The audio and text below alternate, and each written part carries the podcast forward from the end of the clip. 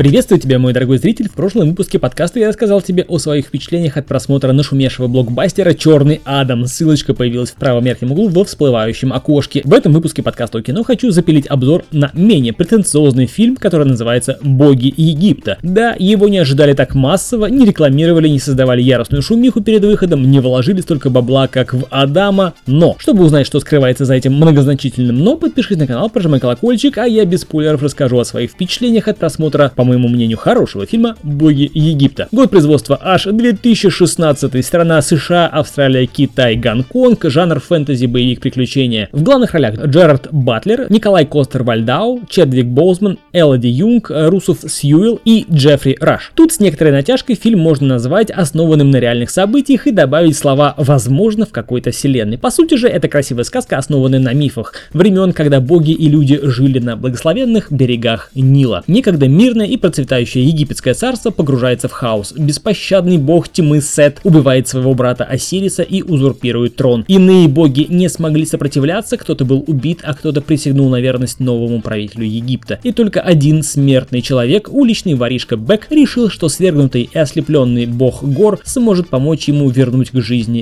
избранницу Бека. И этот воришка заключает сделку с богом Гором, и вместе они отправляются в путешествие, которое окажется испытанием на прочность для них обоих, и принеся в жертву все самое дорогое, им удастся противостоять Сету и его приспешникам в мире живых и в мире мертвых. Тут не хочется растекаться мыслью по древу, но кое-что сказать придется. Музыкальное сопровождение, костюмы и образы, превращение, графика и общее оформление, на мой взгляд, шикарны и соответствуют жанру и условиям, в которых происходит все действо. Не будем придираться к историческим точностям, да, происходит действие не только в Египте, да, боги не только египетские, но, тем не менее, наряды чуть откровеннее, боги чуть смертнее. Все это дополняется добротной игрой актеров, а они тут достаточно хороши. К тому же отдельным персонажам сопереживаешь, понимаешь, почему они такие, осознаешь, что сам бы поступал на их месте так же, эмоционально участвуешь в происходящем. Помимо перечисленных достоинств, фильм еще может похвастаться историей, простой, но последовательной, историей с развитием как сюжета, так и персонажей. Вот, к примеру, бог Гор, сын Осириса, внук бога Солнца, бога Ра. На протяжении 127 минут мы наблюдаем буквально эволюцию тщеславного и высокомерного бога, готовящегося взойти на престол, но при этом не готового к такой великой ответственности в начале фильма и впоследствии превращение Гора в бога, осознавшего всю тяжесть и ответственность правления. Правление людьми, которые верят в него, людьми, которые своей верой в него и дают ему силы править. Ради людей и их благополучия, а не корысти своей ради. Помимо этого на экране будет любовь и предательство, лесть и красота, верность и страдания, отчаяние и смерть, ну и найдется место юмору и забавным приключениям. Да, и еще покажут, каково там, в загробном мире,